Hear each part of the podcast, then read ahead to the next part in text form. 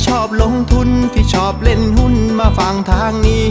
ตลาดวายพอดแคสต์เขามี ข้อมูลดีดีเล่าเข้าใจง่าย อย่าลืมกดแชร์กดไลค์กด Subscribe กดกระดิ่งด้วยนะ คุณกำลังฟังตลาดวายพอดแคสต์ปีที่ 3 ประจำวันอังคารที่ 27 กันยายน 2569 ครับ ครับ วันนี้ SET Index ก็ยืนเส้นค่าเฉลี่ย 200 วันไม่อยู่นะครับ วันนี้ก็หลุดลงมาเรียบร้อยแล้วนะครับ วันนี้ SET Index ปิดลบไป 11 จุดนะครับ ปิดที่ 1,611 จุดนะครับ ก็เป็นการหลุดเส้นค่าเฉลี่ย 200 วันหลังจาก เส้นตัวนี้เนี่ยสามารถประคองพวกเราได้มาตลอด 5 ครั้งนะ วันนี้เป็นครั้งที่ 6 ก็หลุดลงมาเรียบร้อยแล้วนะครับ แต่ว่าอย่างไรก็ดีเนี่ยมันก็ยังมีแนวรับสุดท้ายที่สำคัญนะครับ ก็คือตัวของlow นะครับของรอบนี้นะครับก็อยู่ที่ 1,610 จุดนะอ่าวันนี้ปิดที่ 1,611 ก็ยังถือว่าปริ่มๆนะครับสำหรับแนวรับสุดท้ายในรอบนี้นะยังไงก็ต้องเริ่มระมัดระวังตัวกันนะครับ คราวนี้ถ้าเกิดเราเอาการเคลื่อนไหวของเซตไปเปรียบเทียบกับเอเชียวันนี้เนี่ยก็ต้องบอกว่าเราเนี่ยเคลื่อนไหวแย่กว่าเอเชียนะหลังจากในช่วงที่ผ่านมานะเซตอินดี x เนี่ย ทำได้ค่อนข้างดีนะครับ เวลาขึ้นก็ขึ้นแรงกว่า เวลาลงก็ลงน้อยกว่า แต่ว่าวันนี้ภาพไม่ใช่แล้วนะครับ กลายเป็นว่าวันนี้เซตอินดี x เนี่ยติดลบไป 0.7%ในขณะที่เอเชียโดยเฉลี่ยนะติดลบไป 0.3%นะครับ วันนี้เราแย่กว่าเอเชียนะ คราวนี้ถ้าเกิดเราไปดูในภาพใหญ่นะ คือเอเชียวันนี้ลบ 0.3%แต่ว่าถ้าแบ่งไปดูในเชิงของภูมิภาคอะ จะสังเกตว่าฝั่งของเอเชียเหนือน่ะ ซึ่งประกอบไปด้วย ญี่ปุ่นนะครับเกาหลีใต้นะครับจีนไต้หวันฮ่องกงพวกนี้นะครับฝั่งเอเชียเหนือนะมาดีมากนะครับวันนี้เอเชียเหนือนะบวกไป 0.5%แต่ว่าตัวที่กดเอเชียในภาพรวมอะกลับกลายเป็นอาเซียนครับวันนี้อาเซียนเนี่ยติดลบไป1%นะครับแล้วเข้าไปเจาะดูนะนะครับตัวที่หนักที่สุดก็คือฟิลิปปินส์นะฮะวันนี้ฟิลิปปินส์เนี่ยติดลบไปถึง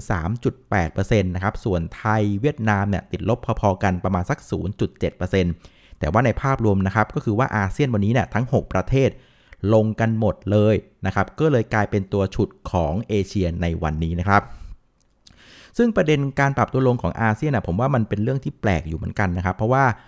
วันนี้เนี่ยนะครับฝั่งของ World Bank เองก็มีการปรับประมาณการคาดการการขยายตัวของเศรษฐกิจนะครับหรือว่า GDP เนี่ยในฝั่งของอาเซียนน่ปรับตัวขึ้นหลาย ๆ ประเทศเลยนะฮะ ไม่ว่าจะเป็นประเทศไทยนะครับมาเลเซีย ฟิลิปปินส์เวียดนามเนี่ยปรับ GDP ขึ้นหมดเลยนะครับมีเพียงแค่ตัวของอินโดนะนะครับที่ไม่ได้มีการปรับเป้าอะไรกันนะครับแล้วก็ฝั่งของจีนเองนะครับ ซึ่งเป็นพี่ใหญ่ก็มีการปรับตัวลงด้วยเช่นกันนะครับ จากคาดการจะขยายตัวปีนี้ 5%ก็ปรับลงมาเหลือคาดการขยายตัวเพียงแค่ 2.8%นะครับ แต่ว่าประเด็นของจีนนะผมว่า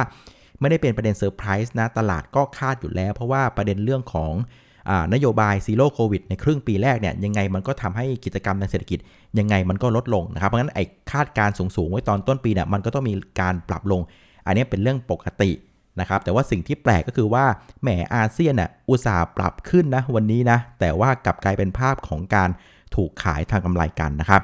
ซึ่งเขาบอกว่าประเด็นที่ World Bank นะมองอาเซียนว่าเออมันดูดีนะนะครับก็มีอยู่สัก 3-4 ประเด็นนะครับ ประเด็นแรกคือว่าเศรษฐกิจของอาเซียนอะมันกำลังอยู่ในโหมดของการฟื้นตัวนะจากฐานที่ต่ำอันที่ 2 คือว่าอาเซียนเองเนี่ยเป็นกลุ่มประเทศที่ไม่ได้อยู่ในความขัดแย้งกับใครนะครับรักทุกคนนะครับก็ถือว่าเป็นเรื่องที่ดีอันที่ 3 คือว่าฝั่งของอาเซียนเองเนี่ยก็มีแหล่งรายได้อีกอันหนึ่งที่สำคัญก็คือเรื่องของภาคท่องเที่ยว ซึ่งก็กำลังฟื้นตัวดีเช่นกัน แล้วก็อันสุดท้ายนะผมว่าเป็นเรื่องที่ดีนะคือเรื่องของเงินเฟ้อนะครับอาเซียนเองนะก็ประสบปัญหาเงินเฟ้อไม่ได้แรงเท่ากับฝั่งของตะวันตก นะครับผมคิดว่าส่วนหนึ่งเนี่ยอาจจะเป็นเพราะว่าฝั่งของอาเซียนเองก็เป็นคล้ายๆ กับครัวของโลกด้วยนะครับมีการผลิตอาหารเพาะปลูกอะไรกันข้างเยอะ เพราะว่ารากฐานก่อนหน้าเนี่ยมันมาจากภาคการเกษตรนึกออกไหมอ่าเพราะฉะนั้นเรื่องของปัญหาอ่าอาหารอะไรแพงๆต่างๆมันไม่ได้รุนแรงนะครับ เท่ากับฝั่งของตะวันตก คือเราเองเราอาจจะรู้สึกแพงนะ แต่ถ้าไปอยู่ตะวันตกเราจะรู้สึกว่าโคตรแพงอะไรประมาณนี้เพราะฉะนั้นปัญหาเรามันไม่ได้แรงมากขนาดเขานะครับ แล้วก็ ปัจจุบันเนี่ยฝั่งอาเซียนเองเนี่ยจากฐานเป็นเกษตรใช่ไหมเราก็ขยับมาเป็นภาคของส่งออกมากขึ้นนะครับ ประเทศอะไรที่ส่งออกเยอะๆ มันก็เปรียบเสมือนเป็นการส่งออกเรื่องของเงินเฟ้อไปยังประเทศผู้ซื้อด้วยนะครับมันภาพเศรษฐกิจของอาเซียนดูค่อนข้างโอเค เพียงแต่ว่าวันนี้มันเป็นภาพของการถูกขายไงอ่าก็อาจจะเดาได้ว่าอาจจะมี 2 เหตุผล เหตุผลแรกคือว่าตลอดช่วงสัปดาห์ที่ผ่านมาอย่างที่เล่าให้ฟังคือว่าอาเซียนอะ ค่อนข้างจะแข็งกว่าเอเชียนะครับ แข็งกว่าฝั่งของตะวันตก ก็อาจจะเป็นมุมของการ take profit ก็ได้ ก็อาจจะเป็นได้ แต่อีกมุมหนึ่งที่น่าสนใจนะ เมื่อเมื่อสักครู่เนี่ยผมเข้าไปไล่ดูตัวของออัตราแลกเปลี่ยนนะครับสิ่งหนึ่งที่สังเกตเห็นของฟิลิปปินส์เนี่ยเมื่อเทียบกับเพื่อนๆในอาเซียนนะ ซึ่งวันนี้ฟิลิปปินส์ลงเยอะที่สุดนึกออกไหม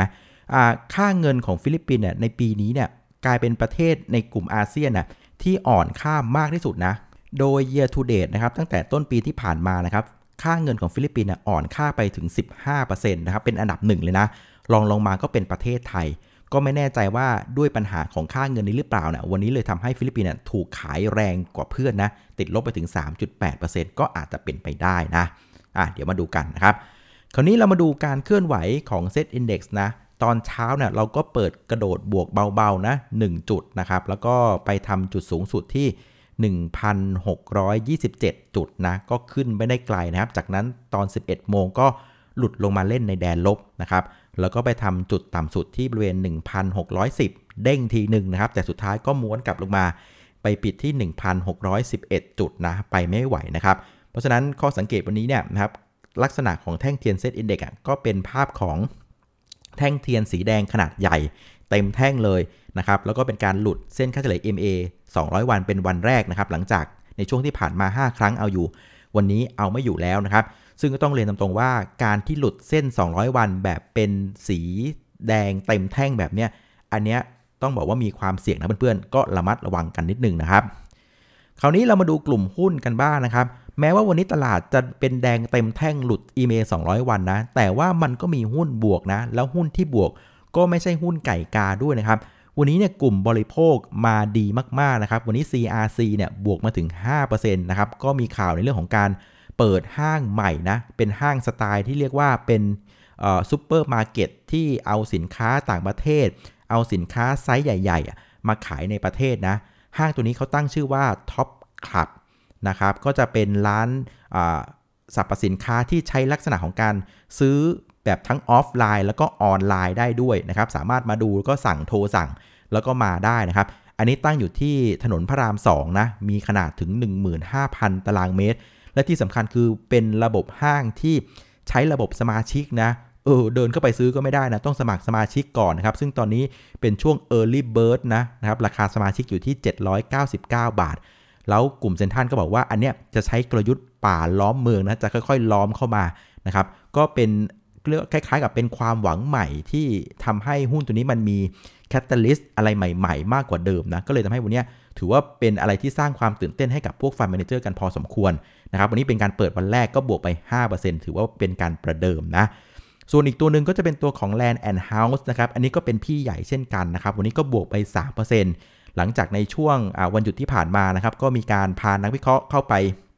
company visit กันนะครับ ไปดูโรงแรมแห่งใหม่ ที่พัทยานะ ก็ปรากฏว่าเป็นโรงแรมที่เรียกว่าเซอร์ไพรส์ผู้บริหารเหมือนกัน เพราะว่าอพอเปิดปุ๊บเนี่ยอัตราการเข้าพักเนี่ยพุ่งทะยานนะครับเรียกว่าแตะระดับ 90%เลย ก็มาเร็วกว่าที่เขาคาดมาก แล้วก็สร้างความประทับใจให้กับนักวิเคราะห์มากนะครับ ผมไปแอบดูหลาย ๆ ท่านนะครับ ก็ให้มุมมองเป็นบวกกับ Land and House หมดเลยนะครับวันนี้ก็เลยบวกโชว์ไปเลยสัก 3%นะครับส่วนค้าปลีกอื่น ๆ ก็มาดีเช่นกันนะครับ CENTEL CPALL HomePro ก็มาหมดเลย สังเกตไหมวันนี้หุ้นที่เป็นสไตล์ค้าปลีกเนี่ยเรียกว่ามากันแบบพร้อมเพรียงเลยนะนะครับถ้าเกิดจะให้เดาถ้ามาแบบนี้นะ นอกจากจะประเด็นเรื่องของการเปิดห้างหรือโรงแรมใหม่หรืออะไรก็แล้วแต่นะผมว่ามันเป็นอารมณ์ของการเริ่มจะฟันธงแล้วว่าในการประชุมกรงงพวกนี้อาจจะเป็นไปได้ว่าตลาดเริ่มมองแล้วว่า สงสัยแค่ 25 basis point ก็พอ 50 basis point ไม่น่าไหวนะครับ เริ่มเริ่มฟันธงกันแล้วคือก่อนหน้า ตลาดลังเลนะว่ากรงงจะขึ้น 25 หรือ 50 เพราะว่าเห็นฝั่งของสหรัฐอเมริกาขึ้นทีเดียว 75 เลย คือแกลบมันถ่างมากครับ ก็เกิดการลังเลอยู่ช่วงหนึ่งสังเกตดูกลุ่มธนาคารเร่งกันขึ้นมาเลยนะครับก็คาดหมายกันว่าจะเห็นกระดับ 50 basis point แต่สังเกตดูยิ่งใกล้วันประชุมกรงงมันเริ่มมีแรงประทะมากขึ้นจากหลาย ๆ ฝ่ายนะครับ ก็อาจจะเป็นไปได้ว่าตลาดฟันธงแล้วว่าเอาวะ 25 basis point ก็พอละนะครับ ก็เลยทำให้ กลุ่มที่เรียกว่าพึ่งพิงกำลังซื้อของคนอะก็ผ่อนคลายมากขึ้นนะครับ เพราะว่าถ้าเกิดว่าขึ้น 50 basis point เนี่ยกำลังซื้อคนหายไปแง่แง่คราวนี้ถ้าเกิดว่ามา 25นะเอ้ยกำลังซื้อมันยังพอไหวอยู่ ก็เลยให้กลุ่มค้าปลีกเริ่มกลับมานะครับทำไมถึงเชื่ออย่างนั้น อีกมุมหนึ่งก็คือว่าถ้าไปดูกลุ่มธนาคารวันนี้จะสังเกตว่าลงหมดเกลี้ยงเลยนะครับกสิกรไทยลบไป 3%ไทยพาณิชย์ลบไป 2%แบงก์กรุงเทพลบไป 2%นะครับ พวกนี้นะครับเป็นการเก็งกำไรมาก่อนหน้าว่า เอ้ย สงสัยจะได้ 50 basis point สุดท้าย ตลาดไม่เอาเอา 25 พอนะครับกลุ่มธนาคารก็เลยโดนเทหมด แล้วก็เอาเงินไปใส่ในกลุ่มค้าปลีกกันนะครับเพราะฉะนั้นสรุปหน้าหุ้นในวันนี้นะครับอาการก็คือเป็นเกมของตลาดเปลี่ยนมุมมองนะของประเทศเรานะว่า เฮ้ย เอาแค่ 25 basis point ก็พอนะครับ เพราะฉะนั้นอะไรที่เป็นเรื่องของกำลังซื้อภายในประเทศมันก็เริ่มกลับมานะครับ แต่ว่าต้องระวังนะ คือการหลุดนะครับ เส้นค่าเฉลี่ย200 วันเป็นวันแรกเนี่ย ก็ เป็นไปได้ว่าพอมันหลุดปั๊บนะครับคนที่เป็นสายโมเมนตัมเทรดก็ต้องมีการกระชับพอร์ตลงมานะครับเพื่อนๆจะสังเกตว่าหุ้นที่เป็นหุ้นขนาดเล็กสายเก็งกำไรวันนี้ปิดไม่สวยเลยนะครับเป็นเรื่องของการมอบตัวเต็มไปหมดเลยนะครับคราวนี้มาดูกลุ่มผู้เล่นในตลาดกันนะครับนักทุนสาบันวันนี้ขายติดต่อกันเป็นวันที่2นะครับวันนี้เริ่มขายแบบเร่งตัวขึ้นนะวันนี้ขายไป 1,222 ล้านบาท เมื่อวันก่อนขายไป 100 ล้านนะครับก็เพิ่มค่อนข้างเยอะนะ รวม 2 วันก็ขายไปพันสแต่ซึ่งมันเป็นภาพที่มันสวนทางกับนักทุนต่างชาตินะ คือแม้ว่าวันนี้ฝรั่งนี่ยจะขายติดต่อกันเป็นวันที่ 3 แต่ว่าลักษณะการขายก็เบาเบาลงทุกทีนะ วันศุกร์ขายไป 2,007 วันจันทร์ขายไป 1,009 วันนี้ขายไป 1,005นะครับ ก็เป็นการขายที่ค่อยๆ เบาลงนะ แต่เราต้องการซื้อมากกว่า แต่ไม่เป็นไร ขายเบาลงก็ก็พอใจละนะครับตัวนี้ฝรั่งขายไป 3 วันรวมกันก็ประมาณสัก 6,182 ล้านบาท เพราะฉะนั้น พอจะตีความได้เลยว่าช่วงนี้เนี่ยนักลงทุนสถาบันในประเทศกับต่างชาติ ยังคงเป็นลักษณะของการปรับพอร์ตนะครับซึ่งเราต้องไม่ลืมนะว่าอีเวนต์ของเมืองนอกอะ่ะมันจบไปละจากการประชุมเฟดนะครับแต่ว่าอีเวนต์เมืองไทยมันยังไม่จบไง เพราะฉะนั้นวันนี้การที่เราเห็นดาวโจนส์ future มันบวก มันก็พอเข้าใจได้เพราะว่าประเด็นบ้านเขามันจบไปแล้วนึกออกไหมเขาก็อาจจะมีการมาช้อนหุ้นกัน เราก็เลยเห็นการช้อนหุ้นของฝั่งฝั่งของเอเชียเหนือ แต่ว่าบ้านเราอะมันยังมีอีเวนต์อยู่ทั้งเรื่องของกนงเรื่องของ World Bank นะครับที่เป็นภาพของการ take profit อะไรต่างๆมันก็เลยทำให้บ้านเราต้องยอมรับว่าเรื่องของการปรับพอร์ตต่างๆ มันยังไม่ได้จบในวันนี้ไง มันอาจจะมีอีกสัก 2 วันนะครับแล้วทุกอย่างมันก็น่าจะนิ่งนะครับส่วนมูลค่าซื้อขายวันนี้นะครับก็อยู่ที่ 75,000กับอีก 39 ล้านบาทนะครับก็เพิ่มขึ้นประมาณสัก 5%จากเมื่อวันจันทร์นะครับเอาละครับสุดท้ายนะครับมาสู่ประเด็นที่จะส่งผลต่อตลาดหุ้นบ้านเราในวันพรุ่งนี้นะครับในคืนนี้เนี่ยที่อเมริกาจะเริ่มมีประธานเฟด นะครับในสาขาต่างๆ ก็จะออกมาให้ความเห็นนะ ซึ่งวันนี้ผมว่าตลาดกำลังเฝ้ามองนะครับตัวของเจมส์บูลาดนะครับผู้ว่าการของฝั่งของเซนหลุยนะ ซึ่งเป็นสายเหี่ยวสายซาดิสเลย ตลาดก็อยากจะรู้ว่าในมุมของเจมส์บูลาดจะดูดีขึ้นหรือเปล่านะครับ หลังจากเฟดนะครับก็มีการขึ้นดอกเบี้ยมา 75 basis point นะขึ้นมา 3 ครั้งติดแล้วนะครับผมว่าตลาดอยากจะฟังว่าเจมส์บูลาด แกพอใจหรือยังเนี่ย 75 3 ครั้งติดแล้วนะ ตลาดก็คงจะรอดูอยู่นะครับ ซึ่งผมว่านะ ถ้าเกิดว่าเจมส์บูลาดมีคำว่า โอเค สบายใจละรอบหน้า 50 basis point ก็พอ อันนี้ตลาดจะแฮปปี้มากนะครับ แต่ว่าถ้าเจมส์บูลาดยังคงบอกว่า เฮ้ย ยังไม่พอ 75 ขออีกทีสัก 4 ครั้งได้ไหมอะไรเงี้ย ตลาดก็อาจจะไม่ค่อยชอบเท่าไหร่นะ ก็เดี๋ยวไปรอฟังกันว่าท่านจะว่ากันอย่างไงนะครับ ส่วนอีกอันนึงก็จะเป็นเรื่องของตัวเลขทางเศรษฐกิจที่อเมริกานะ คืนนี้เนี่ยน่าจับตาอีกเรื่องหนึ่งก็คือเรื่องของยอดขายบ้านใหม่นะ ซึ่งปรากฏว่าในช่วงที่ผ่านมายอดขายบ้านใหม่นะสหรัฐนะรายเดือนนะ มันก็ลงมาติดติด5เดือนติดแล้วนะ ซึ่งตลาดก็คงจะถามอีกเหมือนกันว่า พอใจหรือยังลงมา 5 เดือนติดเนี่ยเศรษฐกิจมันชะลอพอใจหรือยังจะเอาอีกหรือเปล่านะครับตลาดก็รอดูอยู่นะ ภาพก็เป็นประมาณนี้นะครับ ส่วนอีกอันนึงก็คือเรื่องของดาวโจนส์ฟิเจอร์นะครับ ตอนนี้ก็บวกไปประมาณสัก 300 จุดนะครับ ก็หวังว่าตลาดหุ้นอเมริกาจะเด้งได้บ้างนะ จะได้ทำให้ตลาดหุ้นทั่วโลกเซติเมนต์ดีขึ้นนะครับ ส่วนของพวกเราเองพรุ่งนี้ก็เป็นวันสำคัญเนาะ วันที่ 28 นะครับ ประชุมกรงงก็มาลุ้นกันว่าจะเท่าไหร่นะ แต่เชื่อลึกๆว่าไม่น่าจะถึงระดับ 50 basis point นะนะครับ สัก 25 basis point ก็น่าจะเพียงพอละสำหรับในวันพรุ่งนี้นะครับ แล้วก็ประเด็นสุดท้ายนะครับ เรื่องสำคัญก็คือเรื่องของภาคเทคนิคนะ อันนี้ก็เป็นสิ่งที่ต้องเฝ้านะ เพราะว่าวันนี้เนี่ยเราหลุด EMA 200 วันมาแล้วนะครับ ซึ่งผมมองแบบนี้นะ มองว่าโอเคหลุดได้ไม่ว่ากัน แต่ให้เวลา 2 วันนะครับ วันพฤหัสน่ะควรจะต้องกลับมาไม่ให้ได้นะ ถ้าวันพฤหัสนะครับยังกลับมาไม่ได้อีกอะ มันจะกลายเป็นการหลุดแบบเด็ดขาดนะครับ เพราะงั้นถ้าเกิดว่าหลุดแบบเด็ดขาดปุ๊บเนี่ยสายโมเมนตัมก็ต้องมอบตัวนะครับ สายที่เป็นนั่งทุนระยะกลางหรือยาวก็ต้องนั่งทับมือนะครับ เพราะว่าเวลา หุ้นอะมันหลุดเส้นอีเมลสองวันดัชนีนะ มันจะใช้เวลาสักพักหนึ่งอะกว่าที่จะไปตั้งตั้งหลักแล้วก็กลับขึ้นมาใหม่ มันจะเสียเวลาไปอีกหลายวันเผลอๆจะเป็นเดือนด้วยซ้ำไป เพราะฉะนั้นถ้าเกิดว่าพรุ่งนี้ภายในวันพฤหัสมันยังกลับมาไม่ได้เนี่ยแล้วมันให้ภาพของการหลุดแบบเด็ดขาดระยะสั้นก็ต้องชะลอ ระยะยาวก็ต้องนั่งทับมือยังไม่ต้องรีบนะครับรอมันไปตั้งไข่ก่อน ค่อยไปซื้อเพิ่มซื้อเฉลี่ยซื้อถั่วอะไรก็ก็ว่ากันไปนะครับ โอเคเนาะวันนี้ก็ให้ไอเดียประมาณนี้นะครับ ก็หวังว่าจะเป็นประโยชน์กับเพื่อนๆทุกท่านนะครับ วันนี้รายการตลาดวายคงจะต้องกราบลาไปก่อนนะครับเดี๋ยวเรากลับมาเจอกันอีกทีวันพรุ่งนี้นะครับช่วงประมาณค่ำๆครับวันนี้ลาตรีสวัสดิ์ฝันดีครับ สวัสดีครับ